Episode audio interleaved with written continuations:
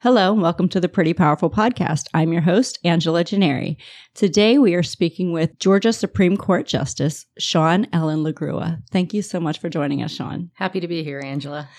So, Shawn uh, has joined us today um, through a recommendation from a great friend of ours. And I'm just so thrilled that she's taking the time to be here because I know it's not easy to get on your schedule. So, I want to make an introduction for, for Justice LaGrua because she's super impressive. Shawn Ellen LaGrua has been a justice on the Supreme Court of Georgia since January 7th, 2021. Prior to her appointment, Justice LaGrua served as Superior Court Justice in the Atlanta Judicial Circuit. She served as Inspector General for the Georgia Secretary of State, has over 20 years of trial experience serving as Chief Senior Assistant District Attorney in DeKalb and Fulton counties, and Chief Assistant District Attorney in the Tallapoosa Circuit. Additionally, she has served as the Solicitor General for DeKalb County. While on the bench in Fulton County, Justice LaGrua initiated and presided over My Journey Matters, a pilot accountability program designed to divert young offenders from a lifetime of incarceration. In 2016, Justice LaGrua received the St. Thomas More Award from the St. Thomas More Society in recognition of specific actions manifesting a commitment to justice and humanity, especially in difficult circumstances, related in part to her formation of and continued commitment to the My Journey Matters program.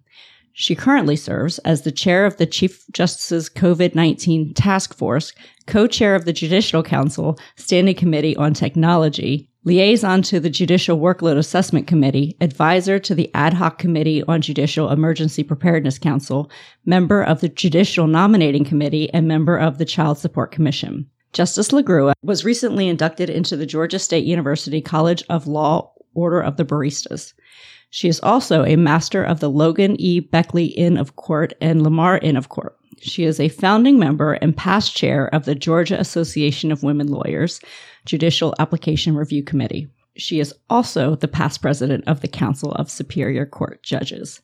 After graduating from the University of Georgia, go dogs, Go Justice dogs. LaGrua received her Juris Doctorate from the Georgia State University College of Law. She is married to husband Chris and has two stepsons and two Bernese mountain dogs who are rescues. Wow, that is a mouthful. That is so incredibly impressive. So, thank you so much for taking the time to be here. I don't know how you have the time. Uh, I'm happy to do it. So I want to just start off by asking was going into law always your your path? Did you always know that you wanted to be an attorney and then eventually a Supreme Court justice? I always knew I wanted to be an attorney, probably from the age of four. My dad was a career JAG, which is the Judge Advocate General Yeah. part of the Army. So he was an Army lawyer my whole life. So I grew Okay. up knowing I wanted to be a lawyer Okay. from when I was a little kid. Yeah. Didn't ever think about being a judge of any sort until I went to the Secretary of State's office and was doing sort of admin law more than other things, a little bit of uh, voting law and some other things, but uh-huh. was not in the courtroom. I had been a trial attorney for almost 20 years and I missed the courtroom. And that's what led me back to the courtroom, but never thought about it before that. I loved my job too much. Really? Wow, that's amazing. And so you you are, you know, obviously making incredible um, moves through the justice system and all of the different positions that you've served on. But you started My Journey Matters. So with everything else, what what led you to start My Journey Matters and tell me a little bit about that program? You have to go back a few years. When I started as a prosecutor and I came straight out of law school and became uh, an assistant DA in DeKalb County, the average age of the violent offender, and by violent, I mean armed robberies, serious aggravated assaults, nighttime residential burglaries, the average age of those offenders was probably 20, 21 years old, dropping Wow. out of high school in the 11th grade. Wow. Fast forward to when I took the bench in Fulton County, and the Superior Court bench has the most serious felonies in the state. The average age of the violent offender, and this is mostly anecdotal, but I was there for 11 years, was between 15 and 17 or 18, dropping out of school in the ninth grade. Wow. So if you were to leave here tonight because you stay late to edit and do whatever you're going to mm-hmm. do and it's dark, and somebody comes by with a gun, hits you in the head, steals your purse, knocks you down, armed robbery, Mhm. um, and they catch him. He's 17 years old, Can I tell you he shouldn't go to jail, or I shouldn't say jail, prison Mm-hmm. for 10 years? No. And in Georgia, the minimum mandatory sentence for armed robbery is 10 years, minimum, to the door. And judges have no discretion over that sentencing. So if somebody Really? is pleads guilty or is convicted of armed robbery, Mhm. is 10 years to the door prison sentence. wow. Appropriate for what I just described happening to you Sure. tonight or any other night. But I started thinking about it. I had been involved in the DUI court in DeKalb and the um, drug court. And then in Fulton, I was the backup judge for accountability for the mental health accountability court and the drug court. And I started thinking about whether or not that kind of model could work with young violent offenders. Yeah. So I had a number of interns. We researched and searched the country to find a program I could copy because Mm. let's face it, why recreate the wheel if somebody Sure. else is doing it? We couldn't find one. Wow. So we had to start from scratch. Right. And over the 11 years that I presided over it, it had many iterations while we went. Mm-hmm. Um, and I, I'll tell you a little bit about some of those. But essentially, if you qualified initially for the program, the district attorney's office would consider reducing the armed robbery charge to robbery. okay. Robbery does not have a minimum mandatory, and it's left to the discretion of the judge. Okay. So then we could deal with the sentencing aspect. Um, but if you got in the program, you would have to come see me every month. Okay. So prior to COVID, the first Friday of every month, I had a full courtroom of folks that were in the program. They had to come to see me. They had to be enrolled in school. Mhm. They had a curfew. They got drug tested. They had to read every day and write handwritten book reports every month in addition to their schoolwork. They had to bring me their progress reports, their report cards. Um, and we had a check in Mhm. every month Right. and you didn't if if you did well then we would sentence you and you stay in the program over time we realized that we could put them on the defense bar fell in love with the program for obvious reasons Right. um, it was giving defendants a chance that they otherwise wouldn't get and so defense attorneys started asking me could they get bond for their client if their client participated in the program before sentencing Okay. and we realized quickly that that was a great idea because we could put somebody on bond in the program and see how they did Mm-hmm. they do well, Mm-hmm. they get a sentence reduction and into the program permanently. If they don't, they don't get the sentence reduction and into the program. Okay. So that's sort of the nuts and bolts. Right. Okay. And have you had a lot of success with it? Are the the youth in the program really making a big difference in their lives now? Huge. Really? We'll get we'll get to the downside, but yes, it I have to back up again. There was no staff wow. or funding for this program. It was me, my court staff, the public defender that Mm. loved participating, the district attorney, and probation.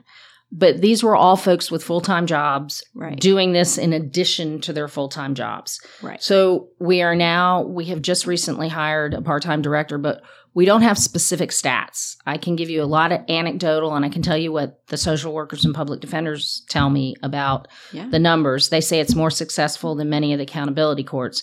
I can tell you that as late as today, when I was meeting with the officers that I'll tell you about in a minute, I was in touch with on my personal cell phone at least six of the participants that have been graduated for some time wow. that are all working and still in touch with me. Wow, that's amazing. Well, and I think a big part of that is that somebody is holding them accountable and that there's an adult who wants to see them succeed and their well-being matters, right? And so and and I think that's probably the biggest disconnect that a lot of the youth offenders are having is that they don't have an adult that is really genuinely trying to help them do well. I think we figured out early on there were two major components aside from some parenting sometimes missing from these young folks is accountability as you say, but Mhm. also praise. Uh-huh. Yeah. They're these kids are not expected to accomplish anything, Wow. but they're also not praised when they do accomplish something.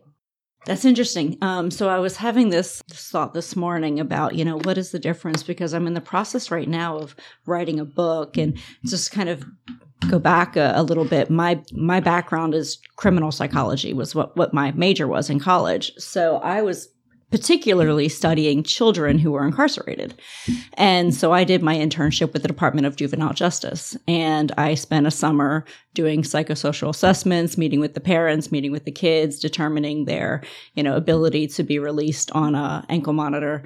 Um, I was on suicide watch for some of them and visiting them pretty frequently, you know, in their, um, in their homes, um, when they were released. So I got to talk to a lot of these children, um, and and what I have found is they they lacked any sort of um, expectations in their life, and that the hope that things would get better was not there. And when there's no hope and there's no expectations, there's really a, a, formula for well none of this matters then right? So it's the hopelessness that you find um, when you're dealing with youth who just are not have don't have the structure that they need. So is that similar to what you have found? It is and i found that over the years. Um, when i was the solicitor general and for people that don't know because lawyers don't know the solicitor general is the sort of the district attorney of misdemeanors for counties that have a district attorney and a solicitor. Okay. So the solicitor general is the elected official that prosecutes things like DUI, disorderly conduct, possession of marijuana less than an ounce, sentence cases that carry a sentence of less than 12 months. Okay. They're also um, truancy is mm. also can be charged. And we started the first parental accountability court in, in DeKalb County when I was the solicitor. And what that was was holding parents whose young children did not go to school mm-hmm. responsible for them not going to school. I think when you hit the teens and high school age, that becomes more difficult. Right. But you would be shocked at the number of sixth grade and under students that are missing literally months of school. Wow. So we started looking back when we did this to September to the 1st of December. Mm. And we literally had to take children and families where the children were missing 25, 30 days of school in the oh first two gosh. and a half months. And wow. that was only a, a teeny percentage. The wow. interesting thing we found by getting the parents in, I, I'll never forget one, the young man was never in school on time. And I asked mom, why isn't your son in school? Well, after his alarm goes off, he goes back to sleep. Well, where are you? Well, I was asleep. and I just kind of looked. Right. But what we found out, and we, as I recall, we only put one mother in jail, and it was mm. only for a day or so to bring home a point that when you got these families back together and got these kids in school, they did better. Part of the problem was when they fall so far behind, they don't mm. want to go to school because right. they don't understand what's going on. They're not keeping up with the rest. And I think this is true throughout the criminal justice system sure. that we are not instilling old time values in our young folks as they grow up. You and I, when mm-hmm. we were in high school, we didn't think about whether we were going to go to school the next day. Right. That wasn't an option. Right. That was just what was going to happen. Right. That's not always true anymore. Yeah.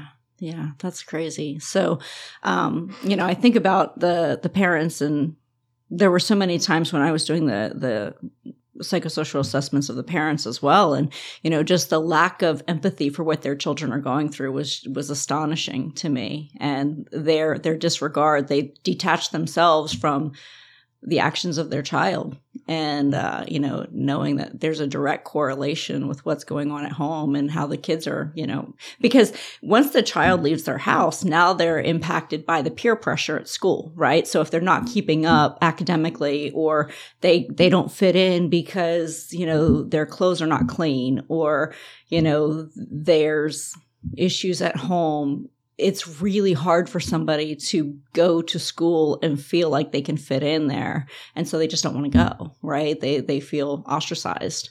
So it, it's it's a huge problem. So well i applaud you for doing something about it because you know not enough is done at the early hmm. ages to really prepare kids to get a different way out you know to find that other avenue.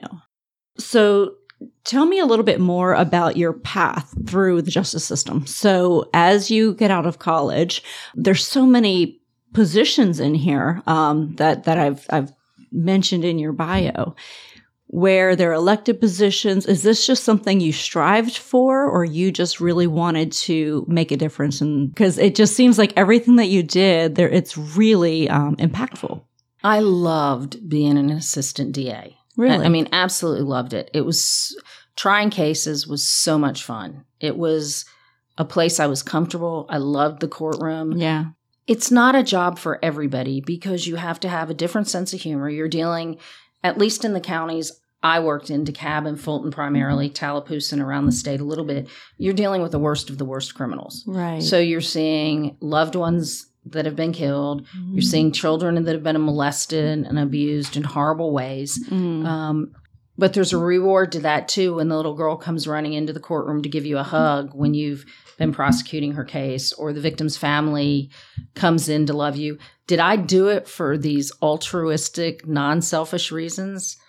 Probably not. yeah, It was something I was excited about doing. I loved my third year of law school. I interned with the Fulton County DA's office okay, with um, an incredible prosecutor by the name of Tom Jones.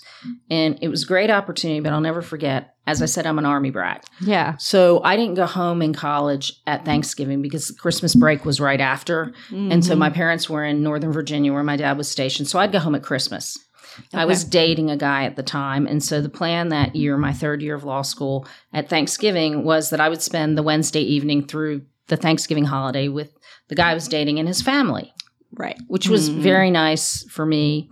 Um, and I was in the district attorney's office when Tom, my the prosecutor, came in, and there had been a series of homicides involving the slaying of men, wow, which was a little unusual for a serial right, serial criminal. But he came in and he said the police department. This was about noon. Said the police department just called. They've got an arrest warrant. They've identified the guy they think did this. They've got an arrest warrant and a search warrant. Do you want to go? And I picked up the phone and I called the guy I was dating. I said, uh, I don't know when I'm going to be home. Don't wait for me. I'll let you know sometime later. And hung up the phone and off we went. hmm Um, and never looked back. It was just fun. right, Um, Right. And never thought about any elected position until I was, and, and I had a great experience. I went from DeKalb hmm to the state prosecuting attorneys council which had a drug unit at the time but it became more of a condemnation unit which was more civil and i didn't love it so i ended up back in fulton Mm-hmm. had a had a really good time in fulton and ended up prosecuting a lot of i got thrown into some public corruption oh, interesting. prosecuted um, a pretty large uh, case involving police officers that had killed a man. Two police officers killed a man, and they had uh, robbed and burglarized a bunch of strip clubs. And I was prosecuting that case. It was back when Court TV didn't have different stations and reporters, so it was the only one, a gavel to gavel. Mm. And that kind of threw me into corruption. And I was in Fulton County for 10 years. Then I went out to Tallapoosa to be the chief assistant. Okay, And it was a different kind of prosecution. There's no reason to go in there. But J. Tom Morgan was then the district attorney of DeKalb County. okay, And he, right about this time, I don't know, you may remember, the sheriff in DeKalb County had lost the election hmm to someone else. yep, And he thought, and this was Sidney Dorsey was the one who lost, yep. he thought if he murdered the incoming sheriff, he'd get his job back. Oh my god. Um, this happened right before um, the holiday, and J. Tom, the DA, came to me when I was in Tallapoosa and said, "Will you come back to the DeKalb DA's office?" Mm. And I said, "If I can work on the sheriff assassination case." And his response was, "Well, if you can get your job done in the courtroom during the day and you have extra time, you can." Wow. Not thinking I would find the extra time, so I spent my days in the courtroom and my night at the police department working on this case, which ultimately we were able to solve and convict. It was a Yeah. change of venue, which most prosecutors don't get to do. I spent the summer in Albany Oh wow. um, trying the case. Um, I tell you that for this. J. Tom decided to step down at the end of this case because it had kind of been the career high, sure. Yeah. and we didn't know who the new DA was going to be, the elected DA, and I didn't know if I had to have a job. Mm. The then Solicitor General we knew was going to run for the DA's position. Mhm. So at lunch one day, my trial partner and my investigator were joking around, what are we going to do? Yeah. We're going to need a job. right. And somebody goes, Well, the solicitor's leaving. You could be the solicitor. And my trial partner goes, And I could be the chief assistant. And my investigator goes, and I could be the chief investigator. And it, it was a joke. That's awesome. It was a joke. right, right. They quickly got legs. wow. And I was fortunate enough to be appointed to that, which was the first elected position I had. Sure. Well, then two and a half years later, the citizens of DeKalb County fired me. Mm. They did not reelect me. Okay. So I needed a job. Right. And I was asked to go to the Secretary of State's office and oversee their investigative division, which was a great opportunity. I got to work with the governor and Mhm. was in the Capitol. But after a couple of years, I realized, with the exception of election law, it was administrative. Yeah. That's how I got back to Fulton County as a judge. Okay. Because that was the, I never thought about applying to be a judge until about eight months before I did it. Wow. Never thought about it. Wow. Okay. Because usually, if somebody goes down the the route of law, there's usually an end game of either an elected position, judge, or politics. Right. Sometimes. Yeah. I, I- think, and you alluded to this in some of the questions that we discussed, but I think way too often people are wanting to jump ahead when they're happy, and I kind of don't get Mm. that. Yeah. I never wanted to leave a job that I loved, with the exception of being a Fulton County Superior Court judge, and there's a reason for that. But Right. as long as I was loving what I did, I wasn't looking to go anywhere else. yeah. I went to law school with folks that are, you know, when I was an assistant DA or DA or driving fancy cars and going to fancy restaurants, and I'd run into them and they'd be like, "You look so happy. Yeah. You don't look any different." I'm like, "That's because I get up every day and go to work and love it." Yes. You know, I'm not going to work on a Saturday because some partner in a law firm wants to see my pretty face at 7:30 in the morning. Right. If I'm working on a Saturday, I'm working because I want to do it to do my job, Right. and I loved it. Mm-hmm. Um, so that's why I never thought about it. Right. But when I was at the Secretary of State's office, I wanted to be back in the courtroom. And candidly, I had Mhm. tried just about every kind of case corruption, death penalty. Yeah. And there wasn't really a DA's office at the time that was the right fit for me. So when there was an opening, I applied. Thanks to a lot of stars aligning and having met people over the years. And um, I was lucky enough to get appointed. Yeah. Wow. That's amazing. Um, so, how hard is it as a judge who is elected to do your job knowing that there's constituents who may not elect you again? Like, I, I can't imagine what that feels like. And, and I've never been in a position like that, so I couldn't even speak to it. But is there a thought of, how do you serve the public when sometimes the decisions you have to make might go against what they want? and you know with DeKalb County and corruption and you know there's there's a legacy there that um, has been troubled in the past. So what does that feel like? And I and again I can't even imagine. Well, before I before I became an elected, when I tried that dirty cop case in Yeah, Atlanta, it was yeah. a Zone Three case. I couldn't work in Zone Three. The, the police officers there, I, I couldn't call on them if I had a problem. Yeah. Wow. My investigator and I were out with a witness that we lost. Oh, People were approaching our car. We were down off um, what used to be Stewart Avenue is now Metropolitan Parkway, Yeah. and we realized we couldn't call the police because when they found out it was me, they weren't going to come. Wow. Um, as I got to know the officers after that, they realized that I was really pro law enforcement, except when they did something really bad. Right. And that hurts all of them. Right. In the elected thing, I, I've always said this, I truly believe this. I'm going to do what I think is right. If Right. it helps me politically, great. yes. If it doesn't, and I can temper how it hurts me, I will try. But if the choice is what helps me politically or what is right, it's going to be what is right. Yeah. That's my dad and my mom. That's awesome. Well, the integrity, you know, that that's wonderful. I mean, it's incredible. Yeah, because I imagine that that's something that anyone in an elected position faces, you know, on a regular basis when you have to make decisions. Is this decision going to help my constituents or is it the right thing to do? And sometimes you can't explain everything, can you? Because sometimes, you know, like you know it's the right thing, but there's no way to really properly explain it to the constituents because they almost have to to be in your shoes to understand it. You have to have a barometer sometimes. I'll never forget when I became solicitor. My very first boss, who I Mhm. loved to death, came to me with a case that was a difficult one, and he wanted me to be creative in a sentence for his guy. Yeah. And that was, I think, on a Monday. And I said I'd get back to him. Yeah. And I thought about it, and I thought about it, and I thought about it. And f- Thursday night, Friday morning, in the middle of the night, I realized that the only reason I was thinking about it was because the person I loved and respected the most was asking me. And I realized that was not the reason to do it. And I called him that morning Wow. and said, Bob, I'm sorry, I can't do this. You taught me better. Oh, that's amazing. Good. and for told you. him why I was why I had even been thinking about it. Yeah, yeah. Wow. Well, good for you. That's hard. Um, yeah, I imagine it's a very hard thing to do. So, as you're growing through your your your journey, what challenges and obstacles do you think you have faced that have been especially trying, given being a woman or just coming up through wanting to do the right thing? What has been your biggest accomplishment through that in terms of overcoming obstacles? You know, I hate to date myself, but I started in the legal community when it was still the boys club. Mm-hmm. Um, in some ways, that could be difficult. sure. In other ways, it was kind of fun. Um, I'll never forget being the attorney assigned to the courtroom, and I'd go down there in the morning for whatever calendar. I'd be sitting at the table, and some attorney would walk up and go, "Is there going to be an assistant DA here?" And I'd be like, "I'm sure there is." Wouldn't say anything, and then when the judge came on the bench, uh-huh. and he called me on me to call the calendar. I just went up and called the calendar and thought, hmm, okay. or the people that would say, "Where do you work?" in the DA's office. You is your filing stuff interesting? Uh-huh. Not filing something. I'm not.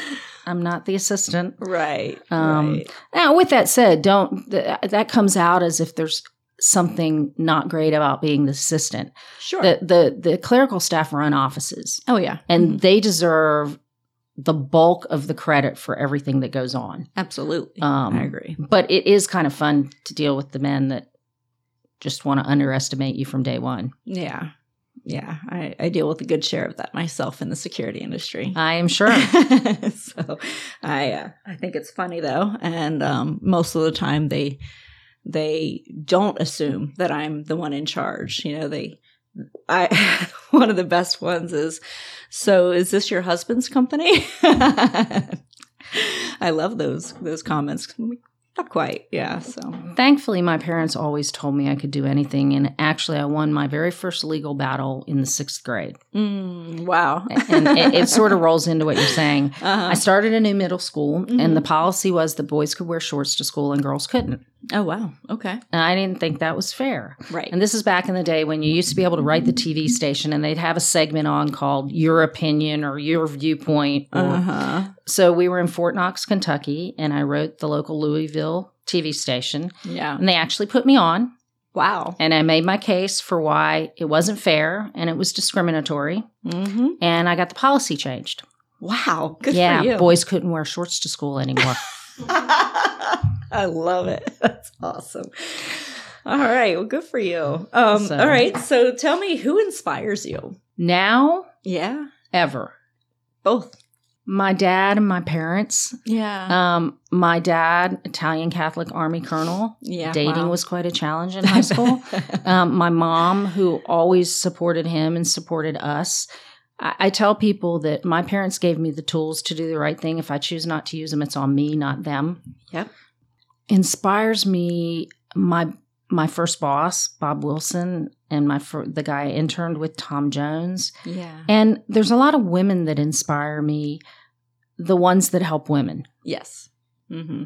I agree. Um, unfortunately, women can be their own worst enemies and they don't help each other. And that's a travesty when it happens. Yeah, we've talked about that a lot on the show because, um, you know, I, I find that depending on the generation, um, I find that some of the older generations they have had to fight so hard to get where they are um, an executive level that they're not necessarily reaching their hand down and pulling the next woman up, right? Because there's still a little bit of cutthroatness where they are. Um, whereas I find that in kind of more younger generations, they they do tend to support each other a little bit more. But there's a cattiness and a competitiveness that I find it just sets us back so much. And women supporting women is one of the best things that I think has come, you know, through over the past few years that I've noticed the most. So. Well, the what I was the the other group that I was going to tell you inspires me are the young men and women, but women in particular Mhm. that are working hard that I can still help. So many people helped to get me where I am Mhm. that and people say all the time because I've had a, a, a wonderful career. Why do you still say stay engaged? And when I say politics, I'm not talking about Republican Democrat politics. I'm talking about Sure. just keeping in touch with the people in the world that can help other people. Yeah. And my my response is because so many people help me. If I don't stay engaged, I can't help the Mhm. younger women and men that are coming up. hmm Absolutely. Well, what, what you're doing with My Journey Matters is really impactful, you know, and I think what's going to happen is you're going to inspire so many people who, f- you know, hopefully will look back and, and help others along the way as well. So I think that's something that I'm, I'm envisioning will happen with that. I hope. Um, you asked about my greatest accomplishment. I think I would have to say the My Journey Matters program, hands Yeah. down. I think of those participants as my kids. I call them my kids. Um, and there, there was one part of that program I didn't tell you about that I that I wanted to.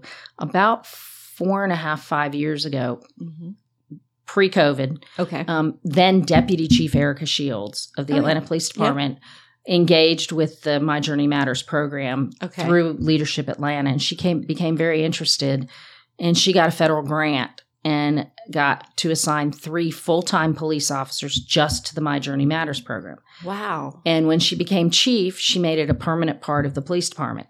They are not the gotcha police. Yeah. Yeah. They are there to mentor, um, mentor these young people, help them, Mhm. make sure they get to school, they visit their families, they go to Mhm. birthday parties, baby showers, um, all kinds of things. And it's amazing to watch the relationship between these at risk younger folks and defendants and the affection they come to have for these officers. That's amazing. And if I you could it. imagine the change in narrative across the country, if our challenged or at risk young people had that kind of relationship with the police department. Absolutely. Oh my goodness. Yeah. I love that so much. So is it still a permanent part? It is. That was my meeting. That's awesome. our yearly meeting with four of my officers that have been in the program today. Wow. That's fantastic.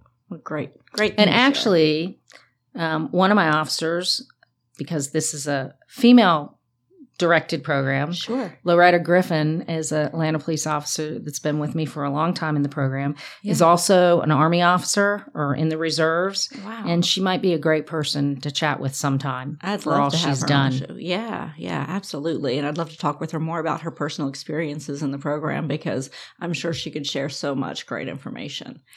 She has funny stories, sad stories, Yeah. happy stories. Yeah, I love it. Um, so tell me a little bit more.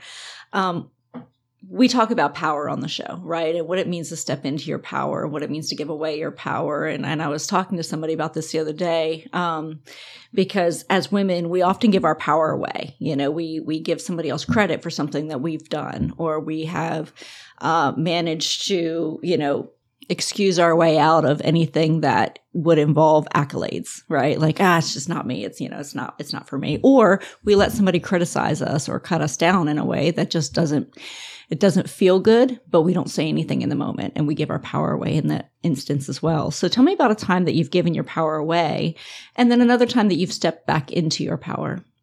I don't know about giving my power away. I probably fall sometimes into the category of not wanting the attention or Sure. the media.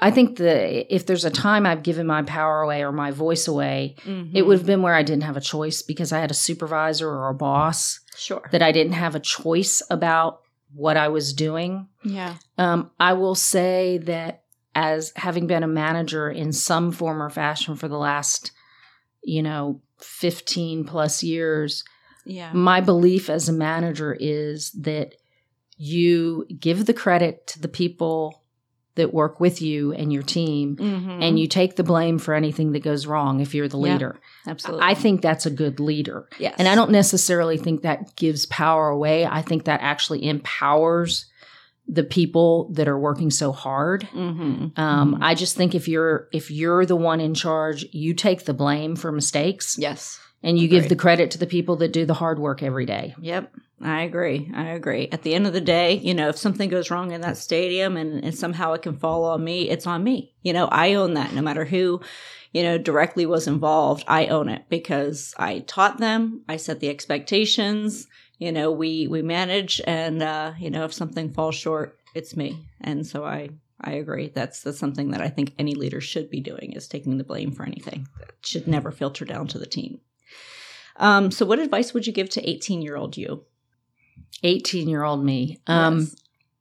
I thought about this one a lot. I think there's two big ones. Okay. One would be do what you love. Find something you love to Mm. do. Life is way too short. And if some people don't have a choice about being miserable every day because they have to get a paycheck and they have to have a job and there are no choices. Mm, But if you have a choice right. and you're in a job or a profession you don't like, find something else. Yeah. I have been so fortunate. I'm not going to say there haven't been times in my jobs. There have been periods where I wasn't as happy, Right. but I literally, I'm not a morning person, so I'm not going to tell you I love to get up. But I, lo- when I get up, I love going to my jobs. Yeah. I, I just, I don't dread. And five o'clock comes, Yep. as Hunter, my assistant here, will tell you that keeps me going. Five o'clock comes way too fast for me. yeah. I am. I cannot remember Yeah. the last time I looked at the clock and said, "Do I ever get to get out of here?" right. Right. The other thing, and I think we find this out as we get a little older, but I don't think people told me this as much. The other two things would be, you never know where you're going to see somebody again, Yeah. um, Mhm. and how you may interact with them. And I have so many stories about that that I won't get into. But when I interviewed to be the Solicitor General, sure. it was a gubernatorial appointment. Mm-hmm. but I never met the governor before I got the appointment. I, I may have met him in passing at some event, but I- Sure. I, didn't interview with him. I interviewed with his legal counsel, a gentleman by the name of Harold P. Melton, Mm-hmm. Okay. who was his counsel at the time. Harold P. Melton just stepped down as the Chief Justice of the Georgia Supreme Court and was my first chief when I took the job. Um, and Wow. he was a young lawyer when I met him. Hmm. The last thing I would say is, and I've sort of taken this on as a little bit of a mantra. Luke Bryan has a song. I'm, Yeah. um, I like all kinds of music almost. sure.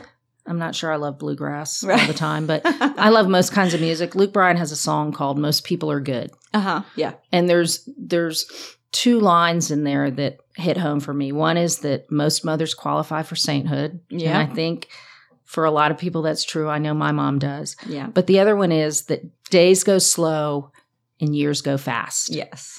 And I don't think we realize that. And Mhm. we sometimes sacrifice the time we should be spending with the people that are close closest to us, in particular our family. Yeah. And so I, I hope people find other things in life besides their jobs Yeah. and spend time with their families before it's too late for them to spend time with their families. Yeah, that hits home for me this week because I have a friend who just recently passed away, and um, he uh, he's a great man, Army Ranger, very very distinguished military career, two Purple Hearts, just an outstanding person. And uh, I knew he was sick, and then it just you know it just so suddenly he's gone, and just one of those things where it's like we never got to do this, we never got to talk about that, we said we were going to do this, and all of that came rushing back this week and it's just this this mountain of regret that I feel like, you know, you you don't know how long you have with people. So, you know, chase those moments when you can. I that's to me the most important lesson of all Mhm. is to find time for the people that really matter to you. Yeah. We find lots of time for people that are different parts of our life that I don't want to say they don't matter, sure. Yeah. but we don't always find time for the most important people in our Mhm. lives. Yeah. I agree. Um, so how can we reach out to our youth and, and help them and make them, you know, make them understand that they have a place to go to? And and not just the youth, but mental health in general. Because I, you know, I talk to a lot of people in the in the law enforcement community on this podcast. And it's an ongoing theme. And, you know, my friend who just passed away, there were some mental health issues. And so how how do we how do we reach people. Well, I will say the Atlanta Police Department has done a pretty good job over the last number of years. They've got it, and I don't know all of the the details, but they have a mental health initiative. Good. Where when they encounter someone with clear mental health issues, there's a diversion Mm, to mental health services instead of arrest, good. and I think that's a huge step. We need more he- mental health services. Part of the problem is, at least from the criminal justice perspective, sure. you can get folks that are mentally ill help. The problem is when they don't take their medication, Mhm. that's when they get back in trouble. And Right. unfortunately, you can only sort of excuse that so often. With My Journey Matters in particular, when I knew I had a young person with mental health issues, we would have a conversation about look, number one, there's nothing to be embarrassed about because Sure. you have mental health challenges. We all have challenges of some point. I said, and I understand sometimes the medication doesn't make you feel good or it makes you not feel the way you want to. Don't just quit taking it. Talk to your doctor or provider. Tell them what's going on and Mm. let them adjust and tweak the medication. yeah. And I think in terms of mental health, that's it. I think the media is not always our friend in messaging. Yeah. Um, messaging from the media is every night there's a shootout. Um, every night somebody's doing something wrong, and we're all so divided. And I really don't think we're that divided. Yeah. Uh, Most of my friends, regardless of what their backgrounds are, regardless of what their political views, we believe in most of the same things when you sit down and actually talk about it. And the media would have you believe we all hate each other. Right. Of course. Right. Um, and I just don't think that's true. and I think that's what we need to convey to some our young people that and the fact that guns are not the answer. Yeah, I agree. It's um it's tough though because I look at I look at like our foster care system, for example. And I think to myself, are they getting the help that they need? Are they getting the resources that they need? You know, when they're being bounced around from house to house and there's limited social workers to be able to see them and limited time. And, you know, these are children who are dealing with trauma, real trauma. And without the help that they need, I think I read a statistic something like 80% of all foster children will end up in our criminal justice system at some point. And it's scary. And, you know, I, I I really want to figure out a way to help that particular segment of our population because I think that's what I was dealing with mostly when I was, you know, in the juvenile detention center um, in my internship. There's a huge initiative um, statewide Yeah. to help with the foster care system. Is there? Um, there has been a lot of there have been a lot of resources put into it, Mm. um, and a lot in the more rural areas where the uh, support may not be there like you have. Sure. You know, you obviously have a lot more financial support and resources when you're in a large metro area. It's Yeah. one of the reasons it took so long to get accountability courts around the state. really Metro areas, we had them Mhm. people believed in them but if there's nowhere for treatment that's less than an hour away it's hard to mandate treatment because you've got somebody that's trying to take care of their family they don't have the resources to get an hour away two or Yeah. three times a week for treatment so Right. but that's that piece has gotten better and there's been an emphasis and our current chief justice has been very engaged in the resources going into foster care Yeah, well, that's that's awesome because that's one thing that I would, you know, if I could make an impact somewhere, it's it's there. Because I think if we want to turn around our criminal justice system, we have to start there. We have to start with our youth who are, you know, dealing with traumatic circumstances, whether it's losing a parent or drug addiction or abuse in the home or whatever the situation is that had them removed in the first place. We need to deal with their mental health and you know get them on the right resources and on the right path. And I think that will hopefully alleviate some of uh, what's going on in our criminal justice system because just you know youth dealing with everything that they're dealing with. Like i even even when you know bringing it down to as simple as uh, divorce and not that divorce is simple but when you have children who go through a divorce at a you know between let's just say the ages of 10 to 16 those are the ones that i feel deal with it the most the, the most traumatically um, there because they're experiencing hormonal shifts in and you know coming up with their own way of viewing the world. And so when there's a divorce or something that happens i find that those are the ones who take it the hardest. And so if we can just get children the help that they need and stop assuming that children are resilient and they're going to figure it out you know their brains aren't wired to figure it out. That's what we're here for. So, No, i think you're right Well, what do you wish more people knew? How lucky we are to be in this country. Yes. Having traveled around the world, we are we are an imperfect society. We're an imperfect government. Mm. But I've had the opportunity to travel around the world. I went to high school in Germany. When I was 12, I got to spend six weeks in Caracas because one of my little girlfriend's father was an exchange student with the military.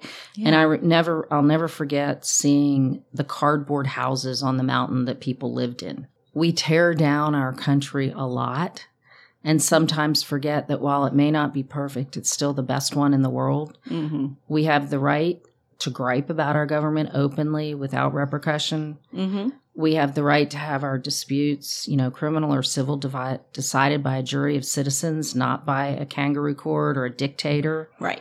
We have the right to vote. Yeah. I, I just maybe it's because I grew up in a military family. Um, I just I love this country. Um, I get frustrated with it at times, just like Sure. everyone else. But I, I'm not sure I'd want to live where where some people have to live. Yeah, I agree with you. I've done a bit of traveling too, and uh, I did some volunteer work um, in South America. Wow. And uh, yeah, just, you know, if we think, you know, we've got challenges. Yeah, some of the kids I went to, uh, I volunteered at a place to teach English at a school in, um, in Bogota, Colombia. And there's a town called Soacha. And Soacha is a very, very impoverished area. And same thing, little shacks that people are living in. You know, there's no air Running conditioning, water. there's no running water, there's nothing, and they still go to school and they still, you know, show up and play, and you know, you do your best to give them as much support and guidance as you can. I think sometimes we just take for granted Mm, the things we have. Yeah, absolutely. 100% agree with you.